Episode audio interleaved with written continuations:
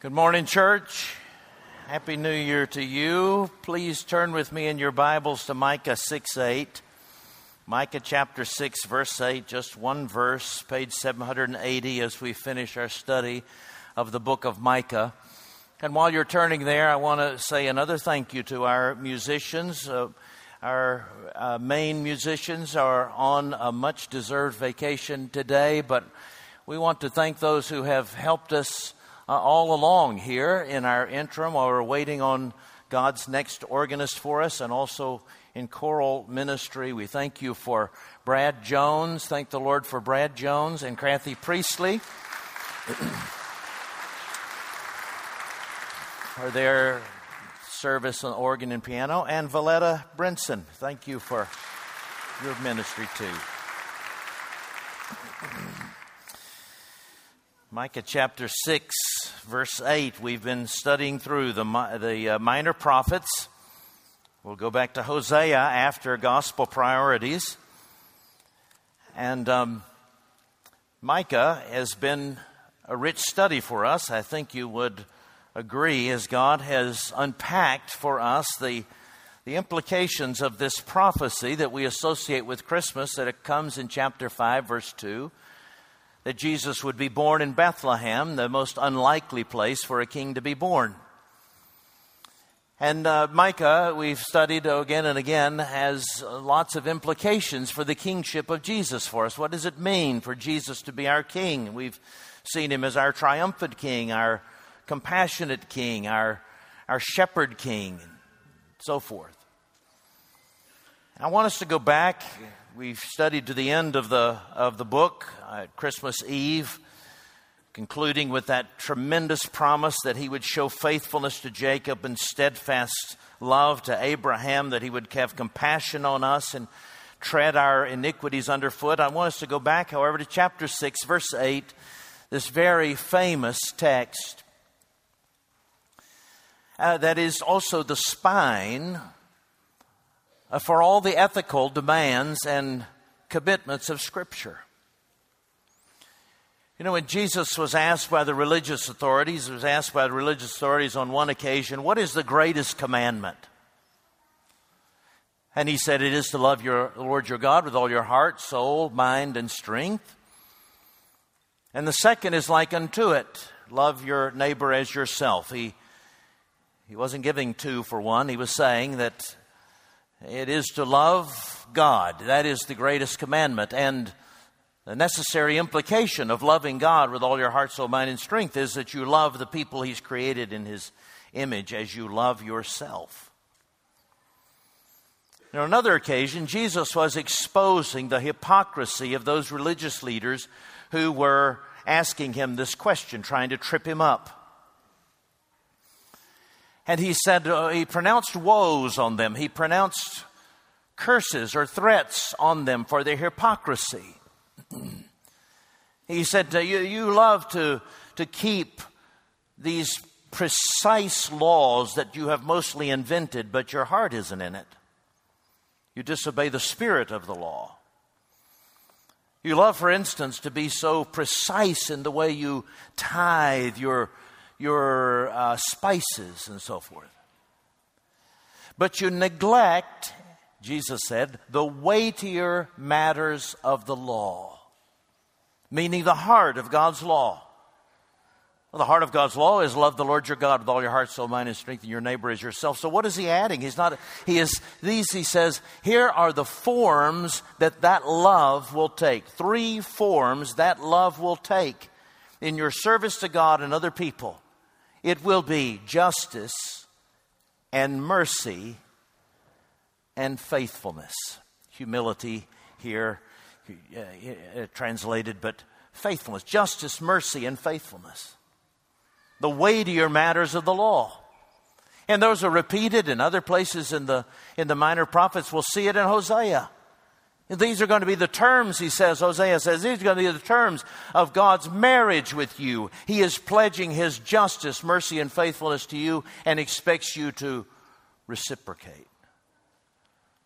It's the consistent, these are the consistent coordinates, guiding lights for ethical living, for fulfilling the law of love before God and for other people justice, mercy, faithfulness.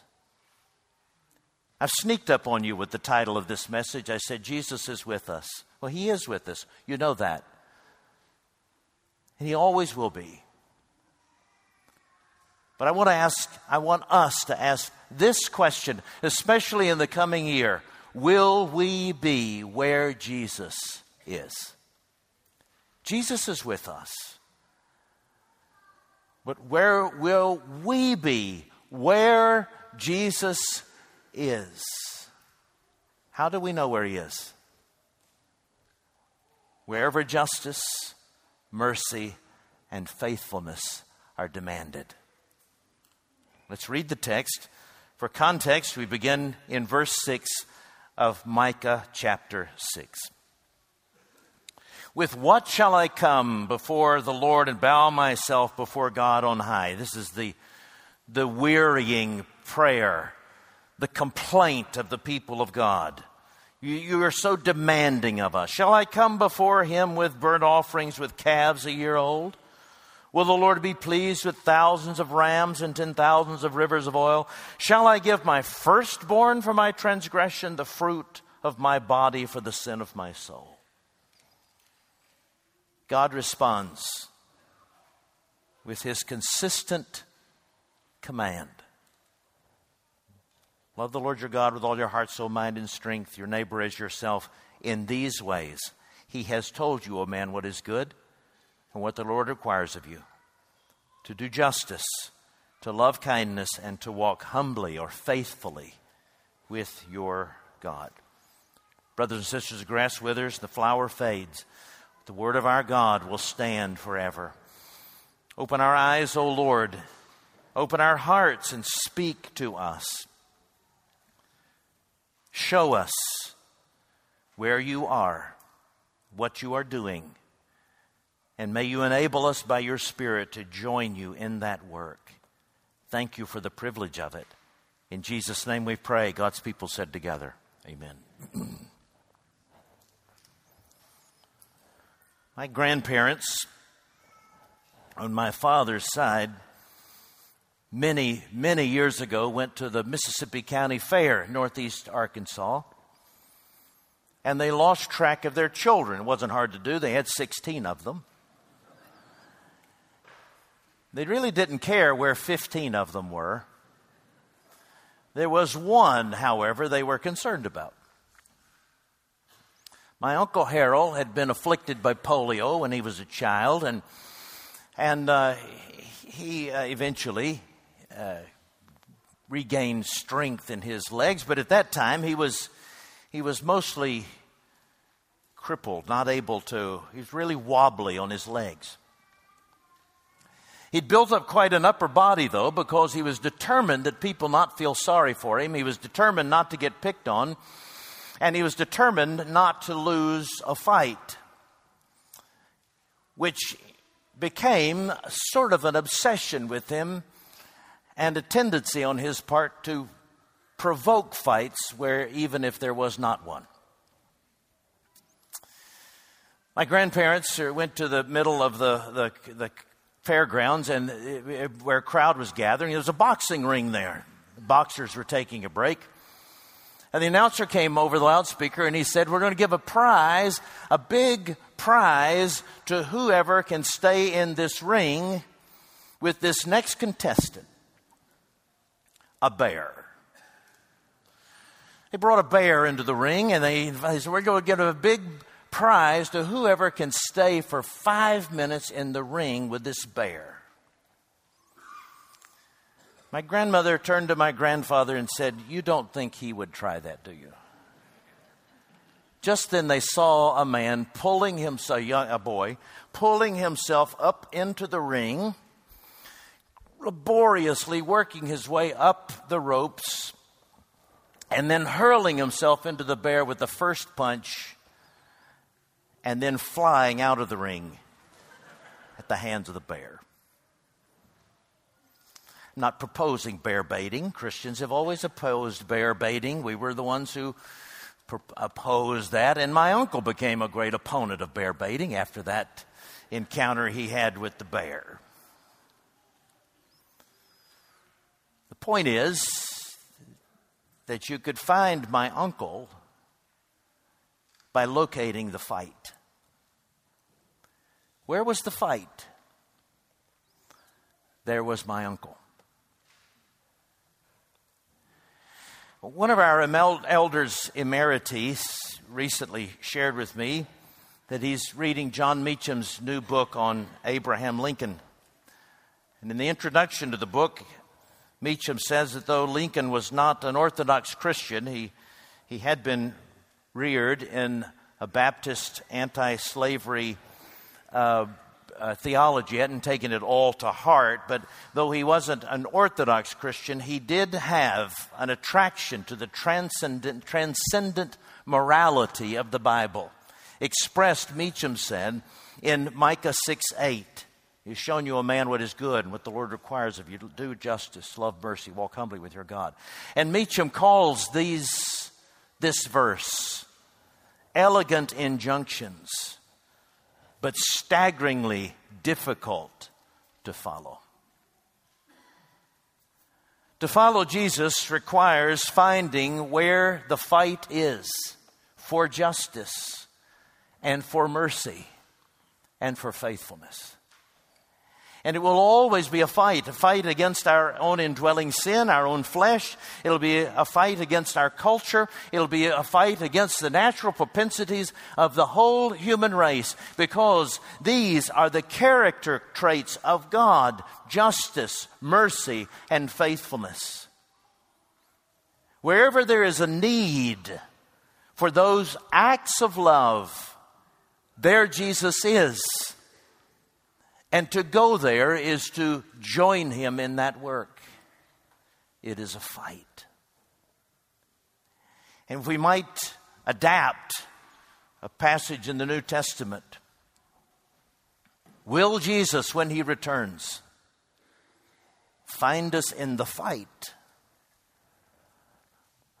or find us in retreat? Justice, mercy, faithfulness. What are they? If we're going to join him in this work, what are these acts of love? Justice is one of those words that has been hijacked by the extreme left and extreme right of our culture. And so some have backed off of using that word because they don't want to be accused of false things. But we will not, those who preach God's word, must not back off of using a word that is used to describe even the character of God. Justice is a translation of the Hebrew word mishpat, a couple of Hebrew words in the Bible uh, for this uh, concept. And uh, I have tried in numerous ways through the years to describe and to define this concept in Scripture for us so that we recover it for God's glory rather than concede it to those fear mongers and the extremes of our culture. And here is another attempt to define justice as it occurs in the Bible. We could say it's the God given rules that embody proper relationships between persons. God given rules, that is from Scripture, that embody proper relationships between persons. Cicero, the, the second century Greek uh, ethicist, said uh, famously that justice is rendering to every person what is his or her due. But that wasn't an invention. Solomon had said the same thing many years before. Proverbs chapter 3, verse 27. He says, Do not withhold good from those to whom it is due when it is in your power to do it. Do not withhold good from those to whom it is due when it is in your power to do it. Proverbs 3 27. Paul said something similar in Romans chapter 13. Owe no one anything except to love each other, for the one who loves another has fulfilled the law. So if we put it together, we, we ask, what are the God given rules uh, for this person in this relationship and how we may we use whatever power, whatever influence, whatever advantage, whatever resource God has given us in order to achieve, find, help that person realize justice. Now, we are accustomed to talking about rights and what someone is owed or what uh, what an inalienable or unalienable right is for someone made in the image of God. And uh, there are all kinds of things that are put forth as rights that are not necessarily rights.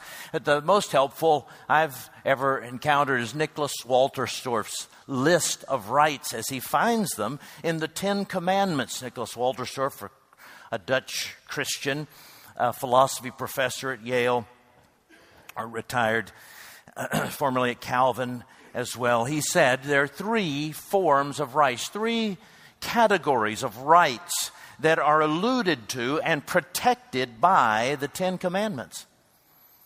The first set of rights is freedom rights in, in Commandments 1 through 5. The freedom of access to worship, freedom of speech, freedom of assembly, and freedom of, he calls it movement. I don't understand that exactly, but he's talking about the fifth commandment. We might say the freedom of civil government or civil civility, the freedom of, of respect for one's role, both as you have a role and as you have someone in a role of authority over you. Second category of rights we could call protective rights. The right to life, the right to marriage, the upholding of marriage and, and by implication, security for children, the right to property, the right to a good name. And then the 10th commandment sustenance rights, protection of food, clothing, shelter, and health care. These are rights, these are uh, aspects of justice that every human being made in the image of God has a right to because God has endowed us with such rights as ones He has made to reflect His image and to flourish in the creation that He has made. And yet, because there is a fallen world, not everyone has access to those things. Not everyone is protected, though some of those rights are, are jeopardized. Oppression keeps some from experiencing those rights equally. And so it is the responsibility of those who have power or influence or, or access to resources to pursue those for others. It stands to reason that every that Christians should be the foremost in advocating for true justice for those made in the image of God. Not waiting for somebody else to stick their neck out, not waiting for some popular cultural figure to do something. We jump on the bandwagon with them. But Christians, having God's Word, this rich and full description of the dignity and beauty and glory with which He has created human beings. The, the, the, the, purpose that he has given for the creation, that Christians should be mining the scriptures not looking for how we can protect our own rights and live behind a citadel and in cowering, hoping that no one will take our stuff, but rather with the boldness and the courage of the gospel of Jesus Christ, saying, Where is this being threatened in God's world? This is my Father's world. Where is this being threatened in the image bearers God has beautifully reflected of Himself in this world? And where can I bring my resources to bear? to achieve it for the glory of God. I read recently about three communities in Houston, historic black communities, the Fifth Ward, Kashmere Gardens, and Trinity Houston Gardens. From 1911 to 1984, railroads were, were treating timbers uh, for the building of railroad tracks, railroad ties. And to keep them from rotting, they would, they would soak them in creosote, a tarry substance that, that uh, noxious, nauseous and, and toxic fumes and leaving dioxins in the, in the soil. For decades, decades, almost a hundred years, Christians in those communities have been complaining about the drainage problems, air pollution, poor water quality, trains blocking intersections so they can't get to work, blowing their horns in the middle of the night. They're always ignored. Until finally, 2,000 Christians from two or three churches gathered together and conducted the scientific research, got the attention finally of the health department, the state health department, who noticed uh, an inordinate number of cases of esophageal cancer, lung cancer, lymphoblastic leukemia in children, and agreed something is wrong and needs attention. Two pastors in particular led their led the way and they did it in the name of Jesus Christ. Not saying that the gospel is a social gospel, but they did say the gospel has social implications. In fact, one pastor said the church has to preach the gospel and it also has to take care of the flock, the congregation. Another pastor said, It is the church's responsibility. When you sit in these neighborhoods and you don't offer the things the neighborhood needs, you're doing a disservice to your church. In terms of the theology of it all, I know that God gave me a purpose and I've tried to walk and work in that purpose. My church tells me repeatedly whatever it is you're working on, we will support you in that. They preach the gospel, how you get saved, how you get justified before God and your sins forgiven, and how you have a reconciled relationship with God, and how do you go to heaven. They also preach the implications of the gospel, which is to love those who are not being heard and to advocate for them, to have equal treatment and dignity, even when it comes to dumping garbage and corrupting a society leading to health concerns. This is the way the Christians have always been. It's the way the church has been. This is justice after the character of God. And we must, and we get to be at the forefront of it, announcing shalom to the world, a kingdom that comes to make all things beautiful.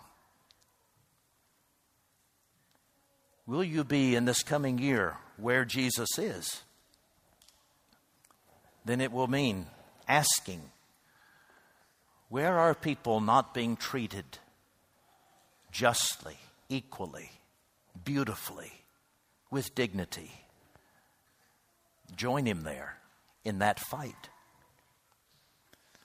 The second aspect of love, the second form of love, is one we talk a lot about it's mercy. We talk a lot about it because we talk a lot about Exodus chapter 34, 6 and 7, where, where uh, Moses says, Show me your glory. Show me who you are in your essence. And God says, in short, in chapters 33 and 34, I am Hesed. I am loving kindness or covenant love or mercy. These are various translations of the same word. I am mercy. Now, it's helpful to get an idea of what mercy is. It's helpful to distinguish it from justice, what we've just been looking at. And uh, here is the way an Old Testament, uh, a Hebrew scholar, uh, says that mercy is distinct from justice. There are five characteristics of mercy.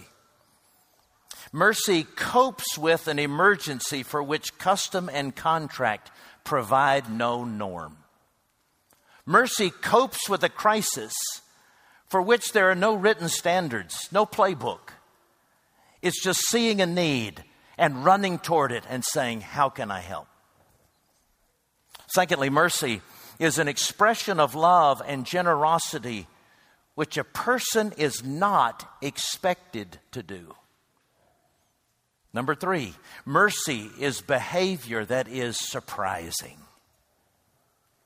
Number four, mercy is not owed.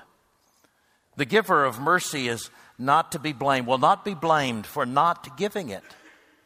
It's not owed, not expected, it, but it comes as an act of love. And mercy creates covenant commitment, it is not obligated by contract. That's illustrated in the story of Hosea. Oh, sorry, uh, it's a, it's a spoiler alert here, but the book of Hosea is about a prophet who took a prostitute for his wife.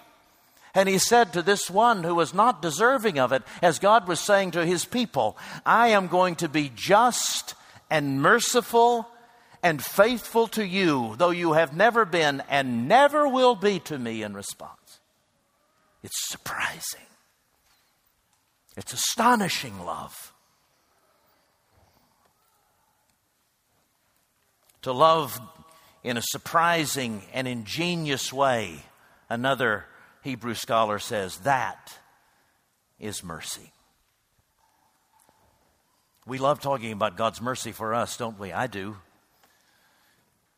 I love to talk about how my where my sin has abounded, God's love does much more abound. His grace does much more abound. But when it comes to showing that kind of mercy and forgiveness to another, that's difficult especially when the sin, when the offense is egregious and horrific and violent and cruel.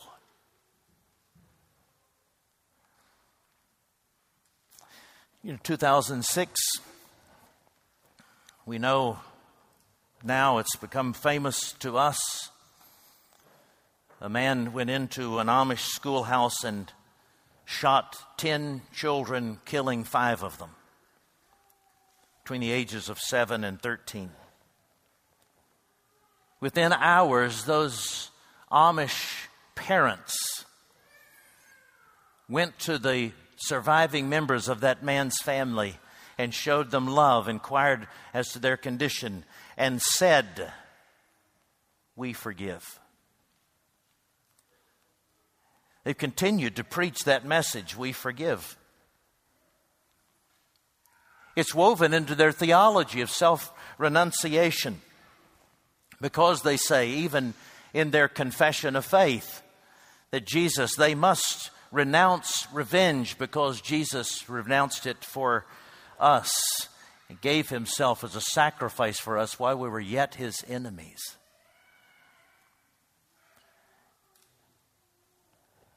Tim Keller's latest book on forgiveness, I think, humbly say it's his greatest.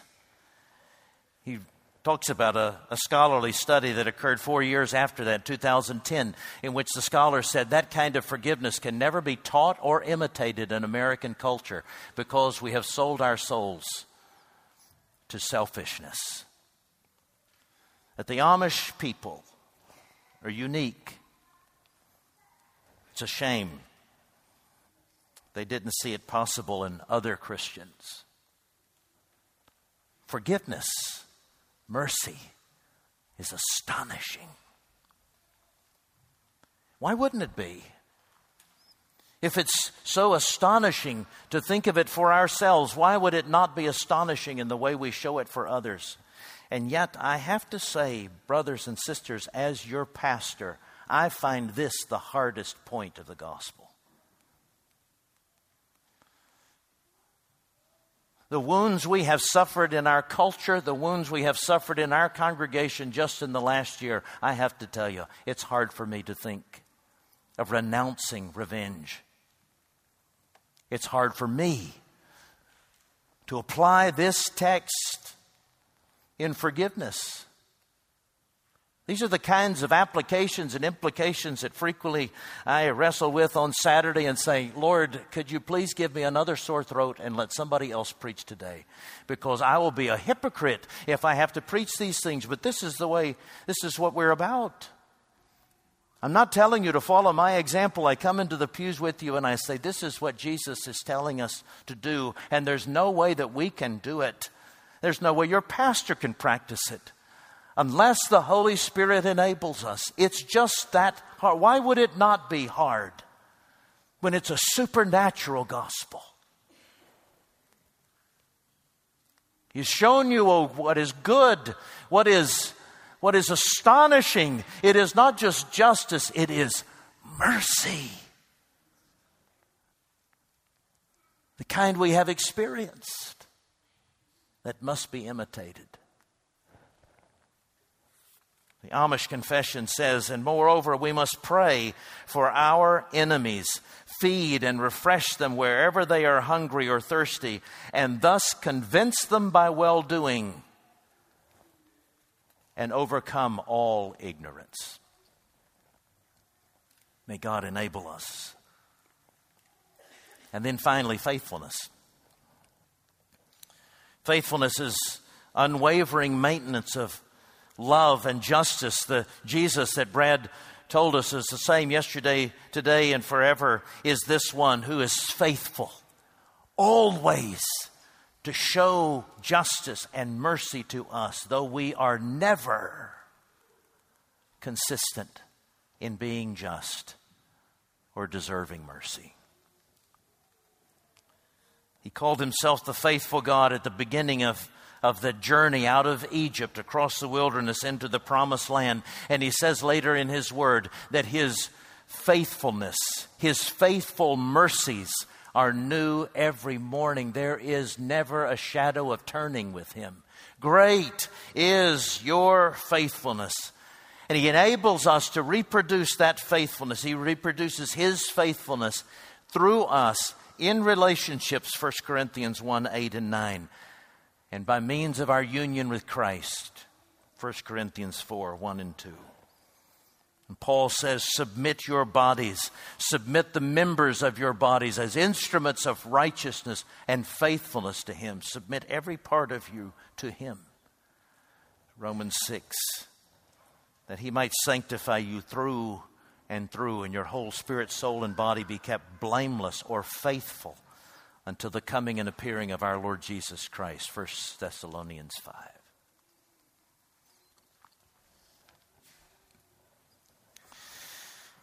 I read a few years ago about a Bible school in West Africa, West Africa Bible College. Not Africa Bible College that we're familiar with, West Africa Bible College.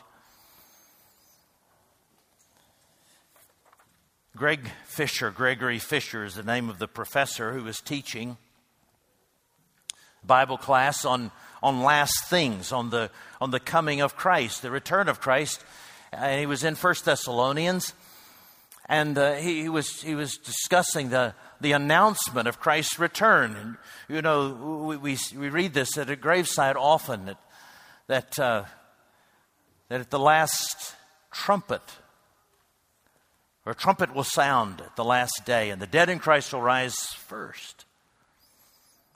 And there'll be a great shout from heaven announcing the arrival of Jesus.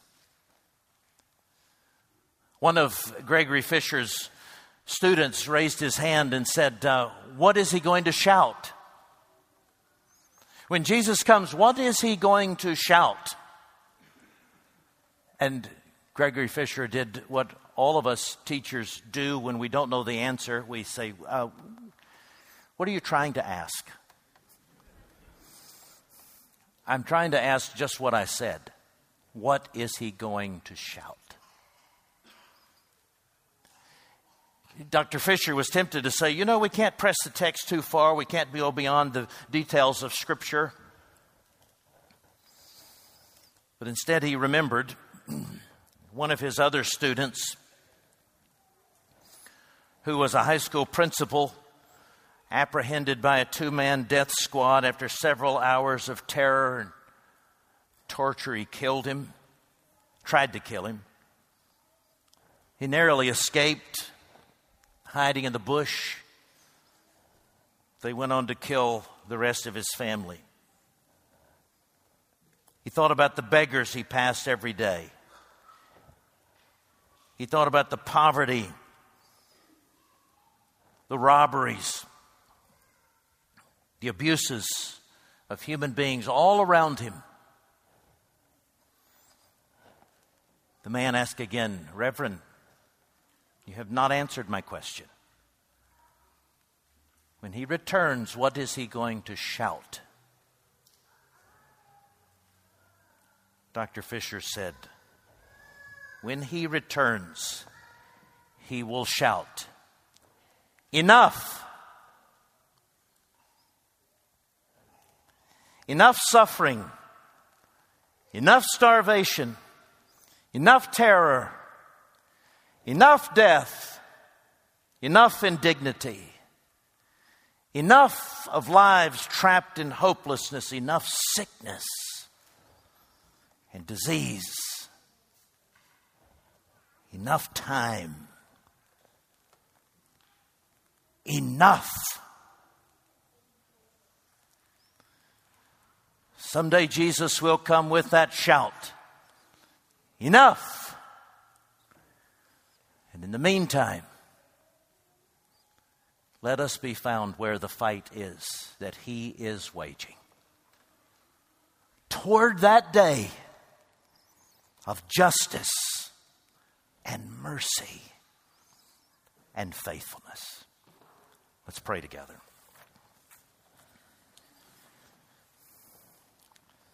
Oh Lord Jesus, I thank you